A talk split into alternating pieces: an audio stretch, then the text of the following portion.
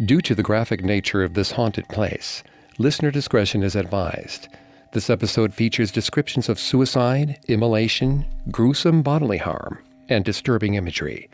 It also may be difficult for those with a fear of elevators or a fear of heights. We advise extreme caution for children under 13.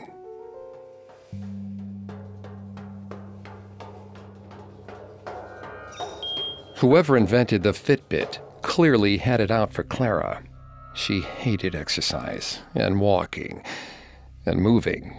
But that stupid device on her wrist now ran her life, beeping incessantly when she wasn't living up to its expectations. The number of steps taken feature had made her competitive with herself. She was no longer content to take the elevator. That was what yesterday's Clara did. It had to be the stairs. She climbed all eight flights of stairs to her class, sweating the entire way. The counter ticked upwards, and she felt a hollow sense of accomplishment. She could exercise if a computer made her feel inadequate. Class went fine, but Claire was itching to see those numbers go up again. As the professor dismissed them, she dashed out of her seat and headed for the stairs.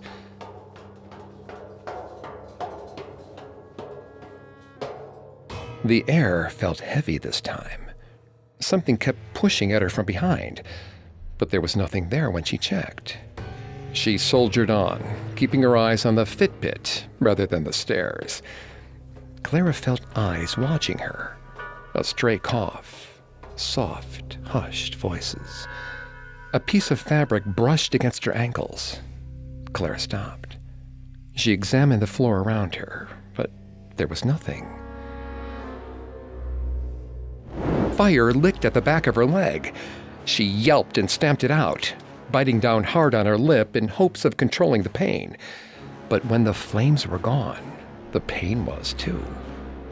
Puzzled, she continued down the stairs, sure she needed to drink either more or less coffee. As she started to walk again, the fire came back. It singed through her capri pants in an instant. She screamed for help, stumbling backwards against the railing. Her back smacked against the cold metal, and she fell. Six stories. Her Fitbit beeped, congratulating her on moving so swiftly.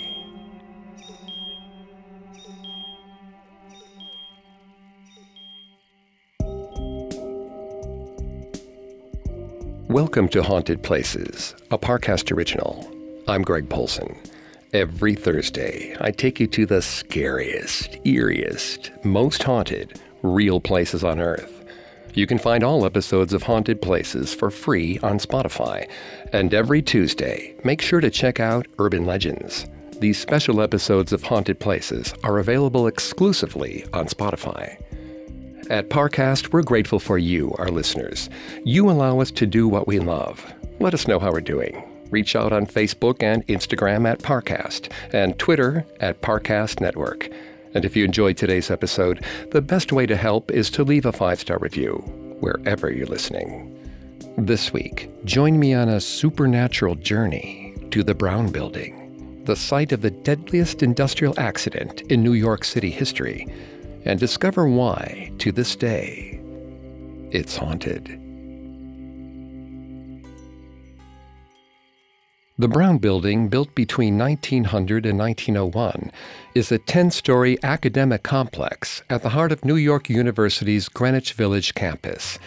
Home to both the biology and chemistry departments, it's rare to see students roaming the halls without goggles on their foreheads.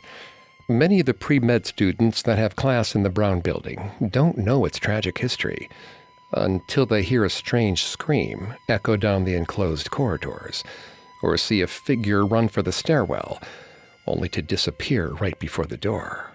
That is because the Brown Building was the site of the deaths of 146 garment workers during New York City's deadliest industrial accident, the Triangle Shirtwaist Factory fire of 1911. The Triangle Waist Company rented the top three floors of the Brown Building. Work conditions were far from safe. while the recently formed International Ladies Garment Workers Union had made significant strides with other factories when it came to fighting for better hours and safety standards, Triangle refused to deal with them.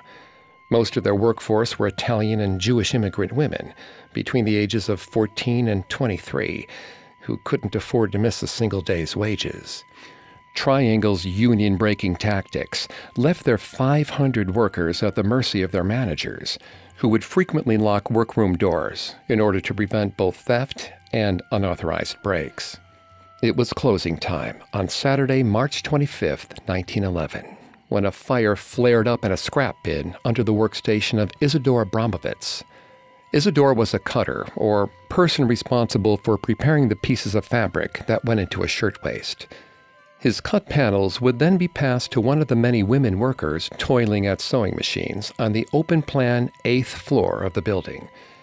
Nearly everything in the workroom was flammable, from the cotton to the tissue paper patterns to the wooden floors. From the first spark, it was only a matter of minutes before the flames engulfed the whole room, and then the two floors above.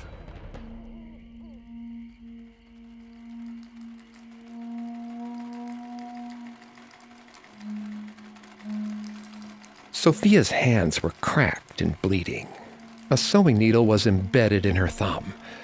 She barely felt the pain as she gazed out the high windows, taking in the sun and the birds.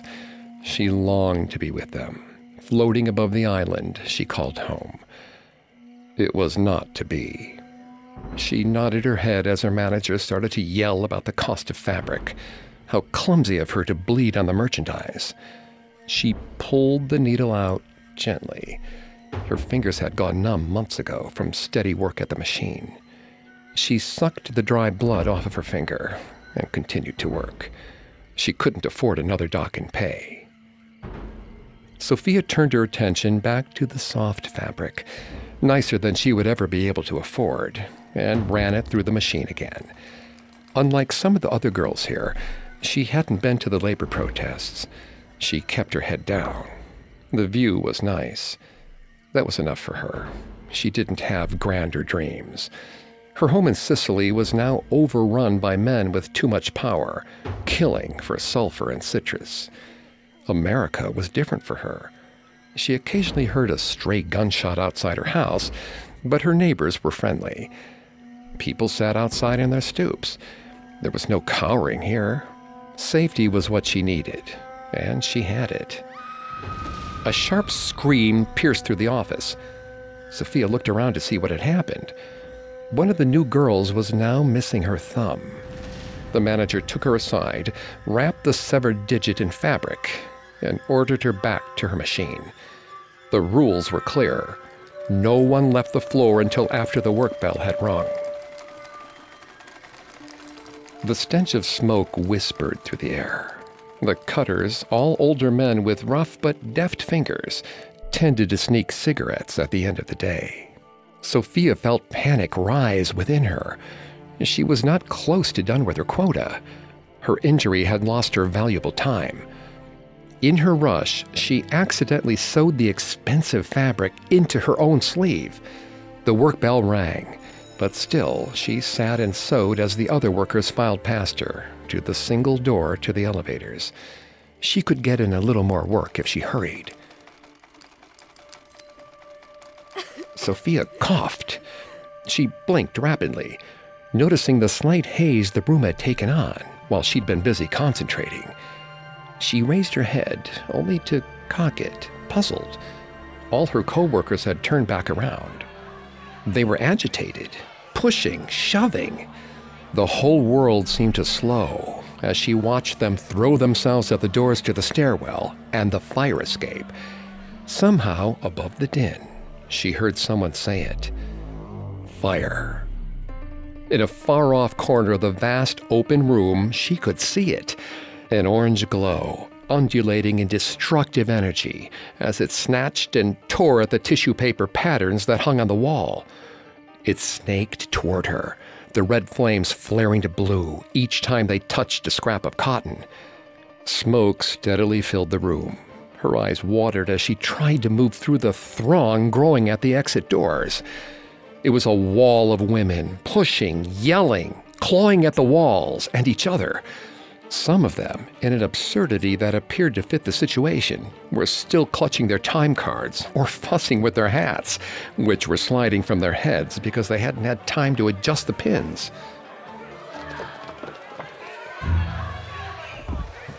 Someone pushed her from behind, and her knees hit the floor. She felt the crunch of shoes on her back as she struggled to get back up. No one could see where they were going. She was just another part of the fabric scraps now. Refuse left to burn as the people climbed to whatever safety they could find. She scooted farther and farther to the exterior wall. Some of the girls had broken the windows, waving desperately to the people down below. She heard the heavy thump of the door as workers pushed against it, but the locks held. A woman in a dark blue dress passed by her, floating in a kind of trance. The woman approached the broken window, shoving one of the other workers aside with an almost supernatural strength. She mounted the casement in one smooth motion. Then she leaned forward and let go. The woman's screams ended abruptly. Sophia raised herself just high enough to look out the window. The corpse of her coworker was splayed on the pavement below, red trails running out from her head. She took a gulp of fresh air, letting it fill her lungs. The heavy pounding of footsteps came from behind. She stepped to the side just in time to see several other women fly out the window. They were birds without wings, free for one glorious moment, until gravity cracked their heads open.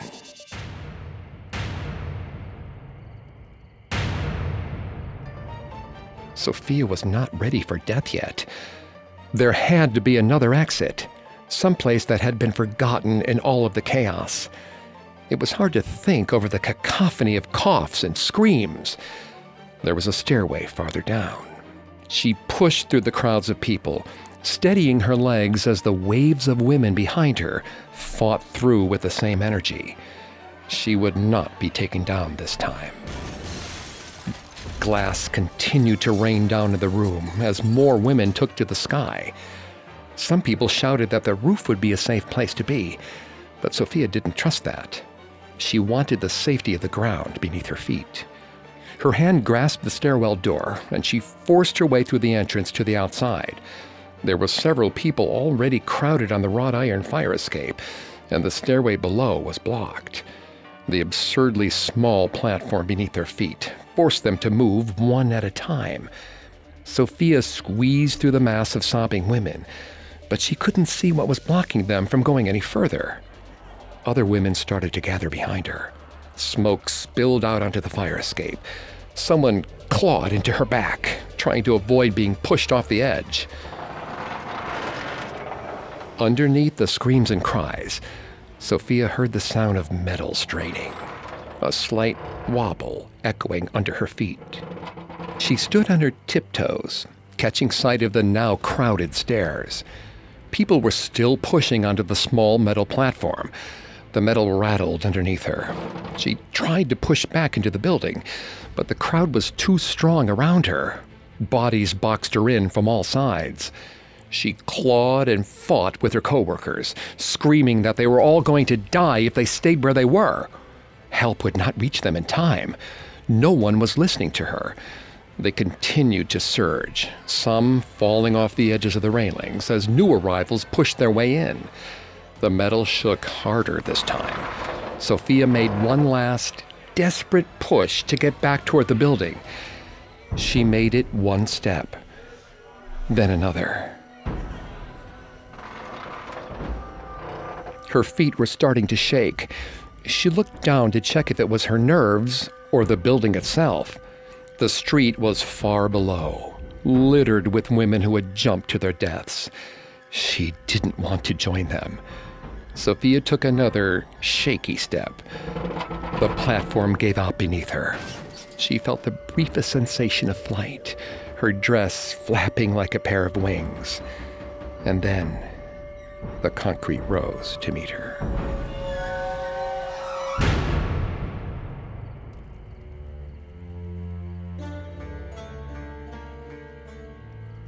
The image of the Triangle Shirtwaist Factory fire that most galvanized the American public was the young women jumping from the factory windows, their skirts billowing outward before they hit the pavement.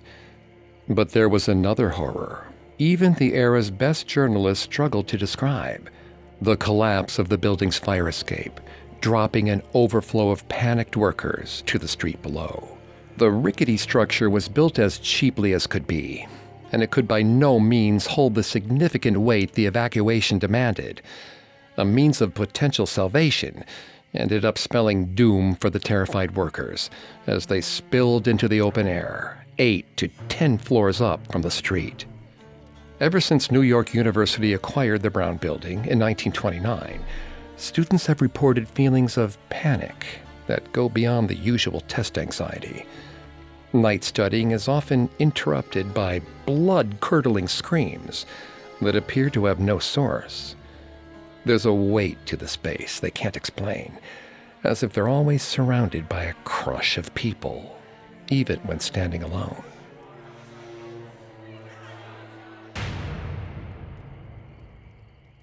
Coming up, we climb from the eighth floor to the ninth, where the majority of the garment workers lost their lives. Now, back to the story. The Brown Building is actually the second name of the 10 story building at the intersection of Washington Place and Greene Street. It was first called the Asch Building, after its original owner and financier, Joseph J. Asch. When Asch began construction on the building that would bear his name, he was able to negotiate several concessions with New York City building officials. Asch and his architect, John Woolley, avoided having to use metal frames and stone or concrete floors by building the structure to be 15 feet short of the 150 foot height threshold that would have demanded better fireproofing. They installed wood floors and window frames instead. A fire alarm was installed, and there was a water tank on the roof with hoses that ran to each floor. Unfortunately, on the day of the Triangle fire, every one of the hoses failed to generate enough water pressure to spray. This left the workers with only the fire pails that were to be always on hand in case of a blaze. But once the pails were empty, there was nothing they could do. In addition to these flaws, the Asch building also didn't have the three required staircases leading from the upper floors. Asch was able to convince the inspectors that installing a small fire escape would cover the requirement for a third staircase. On top of that, the other two stairwells were poorly lit. This corner cutting is what led to the Triangle fire being as deadly as it was. And if rumors are to be believed, each flaw has left a number of ghostly victims behind, haunting every inch of the Brown building in the modern day.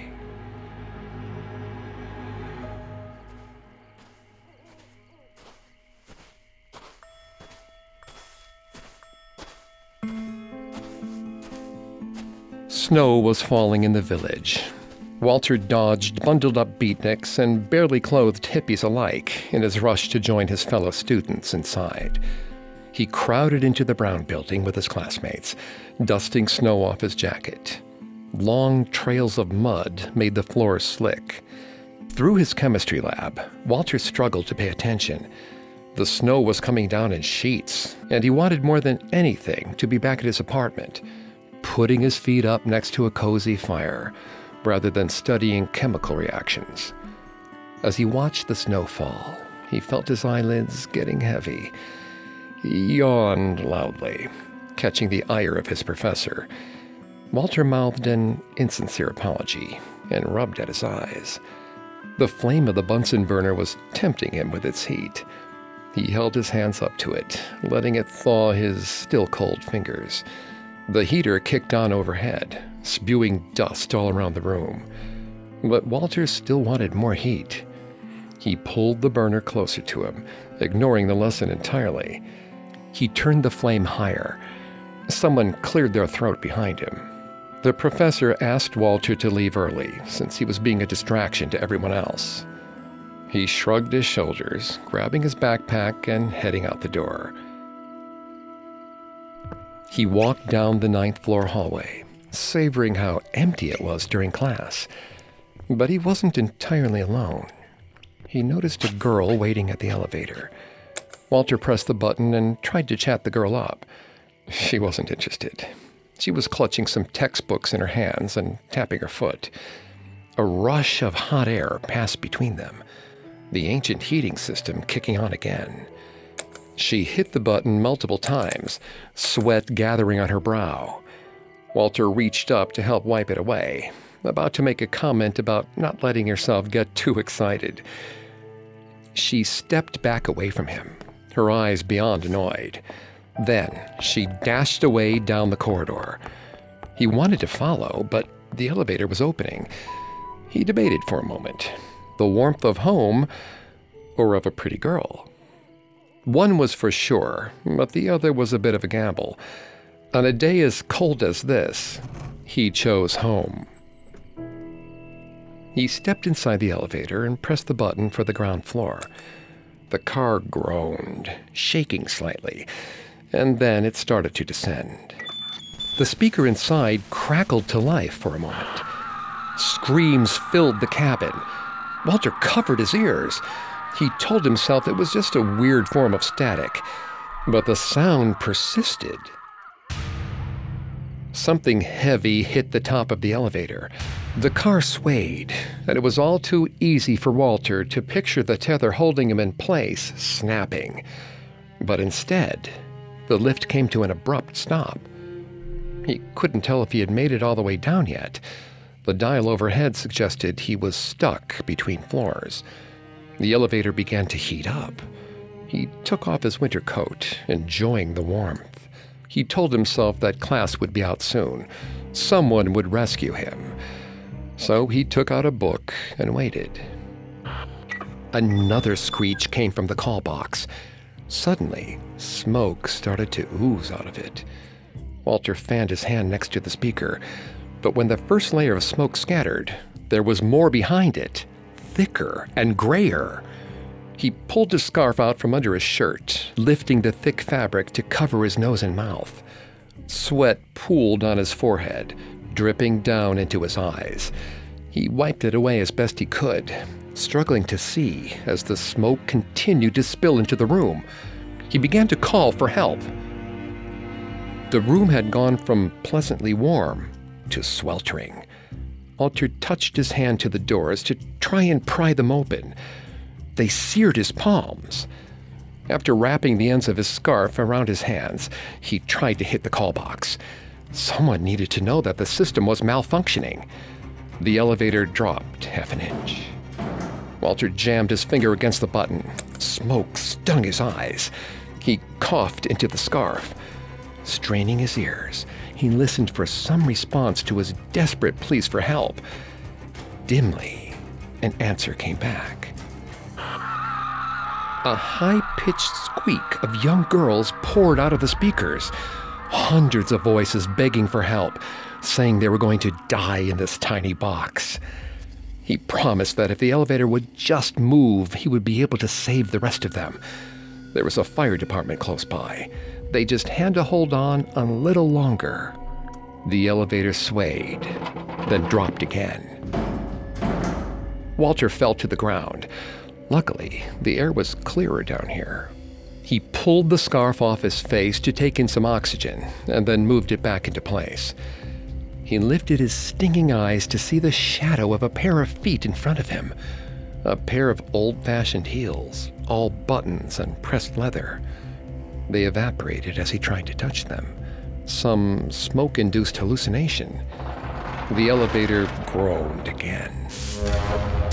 The radio exploded in a hail of sparks, but the screams only got louder, overwhelming his hearing. They were crying and begging for mercy, not from him, from God. He jammed at the bell again. The elevator dropped another foot. Walter found his own muffled voice joining in with the girls as he too started to crack under the sweltering heat in the elevator. He begged for someone to save him, someone to listen to his cries for help. The elevator swayed one more time. It jerked and started to fall.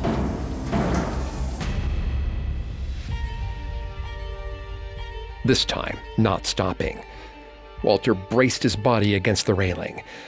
It finally came to a stop. His legs buckled beneath him, and a bone snapped in his thigh.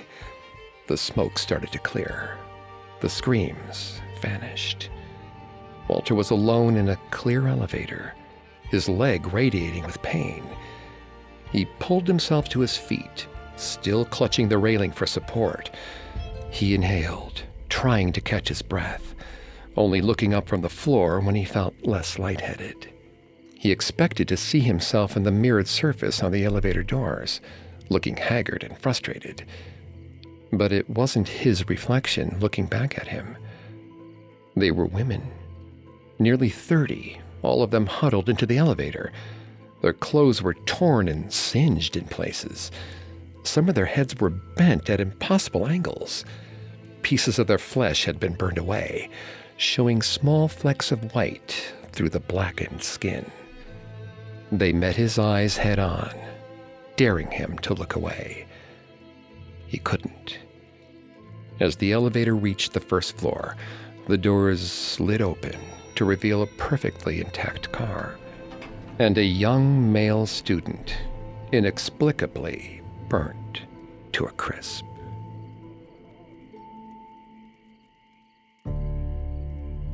The triangle fire was nothing if not fast.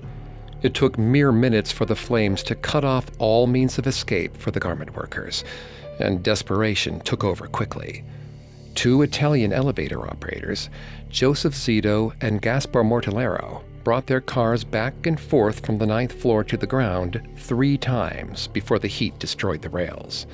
Zito's car had a little more time to evacuate survivors, but some of the workers grew impatient, prying open the elevator doors and throwing themselves into the shaft in hopes of sliding down the elevator cables. The impact of their bodies dented the car so badly that Zito was forced to stop his efforts. The elevator shafts are one of the few original elements of the Brown Building that were kept after the fire. It's said that one can sometimes catch the visages of the factory workers who were burned alive their reflections trapped forever. Coming up, we reach the 10th floor and executive suite, where even the triangle owners must face the flames. Now, back to the story.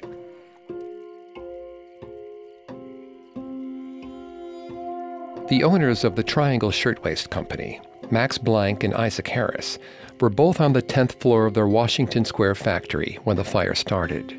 They managed to make it to the building's roof and were rescued along with a group of their workers. Accounts of the fires generally describe Harris as a man of action. A few years earlier, he himself had spotted smoke in a basket of fabric beside one of the operator's work areas. He used a fire pail to douse the flames. Then he searched the debris to find a cigar butt.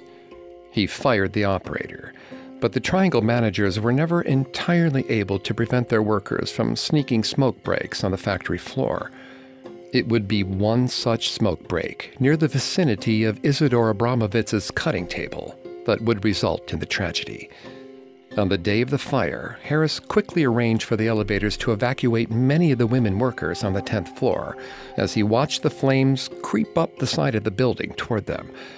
It is not known if he considered that the 8th and ninth were already in worse shape and might be in a greater need of rescue, but he was notified by a bookkeeper on the 8th floor that the fire had started below them. Regardless of the truth, he had chosen to operate his business in a building that he knew to be unsafe. His actions would cost over a hundred lives and put himself, as well as Max Blanck and his daughters, Etta and Millie, in mortal danger. Millie was impatient. Her father had promised that they were going to FAO Schwarz to get her new dolly right after work. But here she was, still waiting by his desk as he finished up boring adult things. She occupied herself with dreams of her toy. She was going to have blonde hair and green eyes, and had come all the way from Germany. Daddy called her a bisque doll, but Millie was going to call her Sarah. It was nearly time to go when the telephone near her started to ring. It was a loud, harsh sound, nothing like the one they had at home. The woman on the line said something to Mr. Harris, who said something to Daddy. His face turned gray, the way it did when Mommy was clearly beating him at cards. He grabbed Millie's hand, but did not move. Her older sister Etta grabbed the other one and began tugging toward the great metal box that had carried them to the floor where Daddy worked. There were people pushing, shoving, not at all waiting their turn. Millie tried to tell Etta how cross their mother would be at such rudeness, but Etta wasn't paying attention. Millie dropped her father's hand to tug at her sister's sleeve. She hated not being listened to. Another impolite adult knocked into her, and she lost her sister's grip. She stumbled and had to catch herself by grabbing at the back of a woman's long overcoat. Millie had been to ball games and walked the streets with her father, and had even ridden the subway, but she'd never been in such a tightly packed crowd before. She felt like she was tossed in a swiftly moving river, floating toward a waterfall. She began to wail as the wave of grown ups pushed her forward. She kicked out, desperately trying to turn around, but they were all too strong. The air was thick and hard to breathe. She began to cough, her cries choked by what tasted like birthday candle smoke. Suddenly, she felt herself lifted up and backward into her father's waiting arms. She hugged his neck tightly, burying her face in his shoulder. When she looked down, she could see Etta, big, strong, grown up Etta, desperately squeezing their father's hand. Millie raised her gaze in the other direction to see her father, his face even more ashen, frozen, orange lights dancing in his eyes. She was calling his name when a bookish little man appeared beside them. She didn't know why she didn't resist when he took her in his arms, but she didn't. His name was Eddie, he said, and he was going to keep them safe. She watched as Eddie tugged Daddy along by his coat, Etta trailing, thanks to her vice like grip on her father's hand. She could hear Eddie saying something about the ninth floor to her father, but her ears felt like there was cotton in them. They walked into a stairwell lit only by an orange glow. Everything was so hot. She was sweating like they were at Coney Island. Eddie, Mr. Harris, Daddy, and some other frightened men moved quickly through the heat, climbing down. Small bits of ash floated around them, she buried her face in Eddie's shoulder. Tears flowed from her eyes. A burly man burst through the door beside them, yelling at them to head for the roof. Millie nearly lost her hold of Eddie as he turned with a jerk to head back up the stairs. Millie raised her eyes again to see her father, staring, frozen on the steps again. She followed his gaze into the smoke below them, but she could see nothing. When she blinked, she finally saw her. A woman wearing one of their shirtwaists, her hair lit like a candle, staring up at them with hard eyes. Millie yelled to her to follow them, but the woman only smiled as flames licked around her. She did not scream. She didn't even seem to notice the inferno as it moved around and through her. Millie kept her eyes on the woman's icy grin until Eddie turned the corner in the stairwell one more time. Eddie threw a piece of cloth over her head to help her breathe. Now she couldn't see anything, but she could hear people screaming, and she smelled some kind of meat burning. She coughed, her throat and lungs burning as Eddie's running jostled her in this way and that. The smoke was so thick it coated her tongue and throat. And then, just when she was certain that she had melted into candle wax herself, Eddie ripped the fabric free. They were on the building's roof, finally able to breathe relatively clean air. He put her down gently and collapsed to the ground, still struggling for air. She approached him to see what was the matter, but he waved her off. So she turned to her father. He was staring again, this time just over the edge of the building. Millie approached curiously, head cocked to the side. There were strange shapes floating down from the windows beneath them, willowy at the top and round at the bottom, like the porcelain dolls in her dollhouse. Their skirts filled with the wind as they descended. Millie told her father they looked like dandelions floating on the breeze. He said nothing. It continued like that for a long time until the firemen came to help them back downstairs.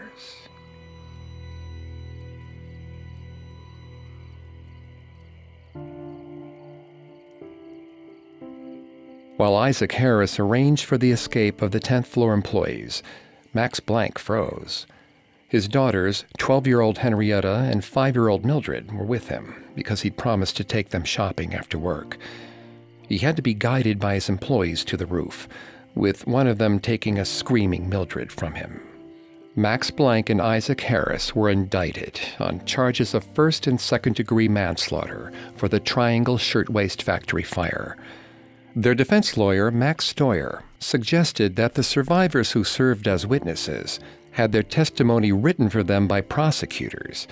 The case hinged on the question of whether Blanck and Harris knew that their managers were following the stated company policy of locking exterior doors to prevent theft and unauthorized breaks. The defense contended that prosecutors could not prove the owner's knowledge that the doors were locked that day, and the two men were acquitted of all charges. However, they would be found liable for wrongful death in a 1913 civil suit. But Triangle only had to pay less than a quarter of the amount their insurance company gave them per casualty. That same year, Blanck was arrested once again for locking the door of his factory during working hours. He paid the minimum fine and walked free. On a slightly more positive note, the Triangle Shirtwaist Factory fire changed the standards of workplace safety forever. From 1911 to 1913, New York State passed major labor reforms for both workers' rights and workplace safety. The New York City Fire Department conducted a review of the factories in the city, discovering that over 200 of them maintained similar conditions to those that made the Triangle fire possible. There was pushback. Many real estate developers and factory owners stressed the low likelihood of an industrial fire compared with the cost of retrofitting their buildings for safety measures. Real estate developer Robert Dowling told the New York State Factory Investigating Commission that the number of people killed in factory fires was an infinitesimal proportion of the population, and therefore didn't need protection. Union activist Mary Dreier responded, but Mr. Dowling, they were men and women. They were human souls. It was a hundred percent for them. With its new name and its new academic owner, the Brown Building has left its industrial history behind. Now, the students of NYU stroll its halls safely, as the building is up to code. A plaque on the wall outside commemorates the victims of the fire, and the Triangle Shirtwaist Factory remains a rallying cry for workplace safety around the United States. Even today, workers experience safety issues that would feel very familiar to the Triangle garment workers. Amazon has reported at least six deaths in their warehouse since November 2018, most notably the passing of 48 year old Billy Foister on September 2, 2019. The Guardian reports that Foister suffered a heart attack on the floor of an Ohio Amazon fulfillment center. He was on the ground for nearly 20 minutes before his collapse was noted by a floor monitor. Though emergency services arrived promptly, Foister was declared dead when he reached the hospital. Warehouse workers report that their managers ordered them back to their duties minutes after Foister was removed from the floor. Amazon disputes the anonymous worker's accounts, claiming that Foister didn't die on their property and that he was treated promptly. In March 2019, another Amazon warehouse employee, Joe Bowman, went into cardiac arrest while on the job. An Amazon supervisor could be heard telling a concerned worker to go back to work while making an emergency call. Is it any wonder that the victims of the Triangle Fire can never quite rest? Not only did they not receive justice, but there are still workers today who suffer the same exploitation. For those who died in the fire, the closing bell will never ring again.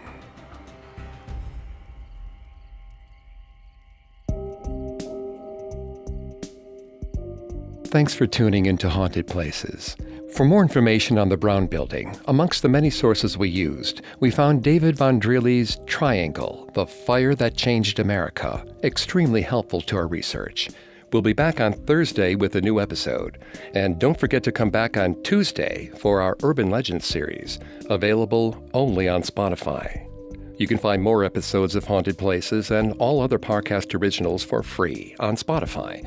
Not only does Spotify already have all your favorite music, but now Spotify is making it easy for you to enjoy all your favorite Parcast originals, like Haunted Places, for free from your phone, desktop, or smart speaker. To stream Haunted Places on Spotify, just open the app, tap Browse, and type Haunted Places in the search bar. Several of you have asked how to help us. If you enjoy the show, the best way to help is to leave a five star review. And don't forget to follow us on Facebook and Instagram at Parcast and Twitter at Parcast Network. I'll see you next time. Haunted Places was created by Max Cutler and is a Parcast Studios original. Executive producers include Max and Ron Cutler. Sound design by Kenny Hobbs, with production assistance by Ron Shapiro, Carly Madden, Isabella Way, and Joel Stein. This episode of Haunted Places was written by Lil D. Ritter and Jennifer Richey, with writing assistance by Greg Castro. I'm Greg Polcyn.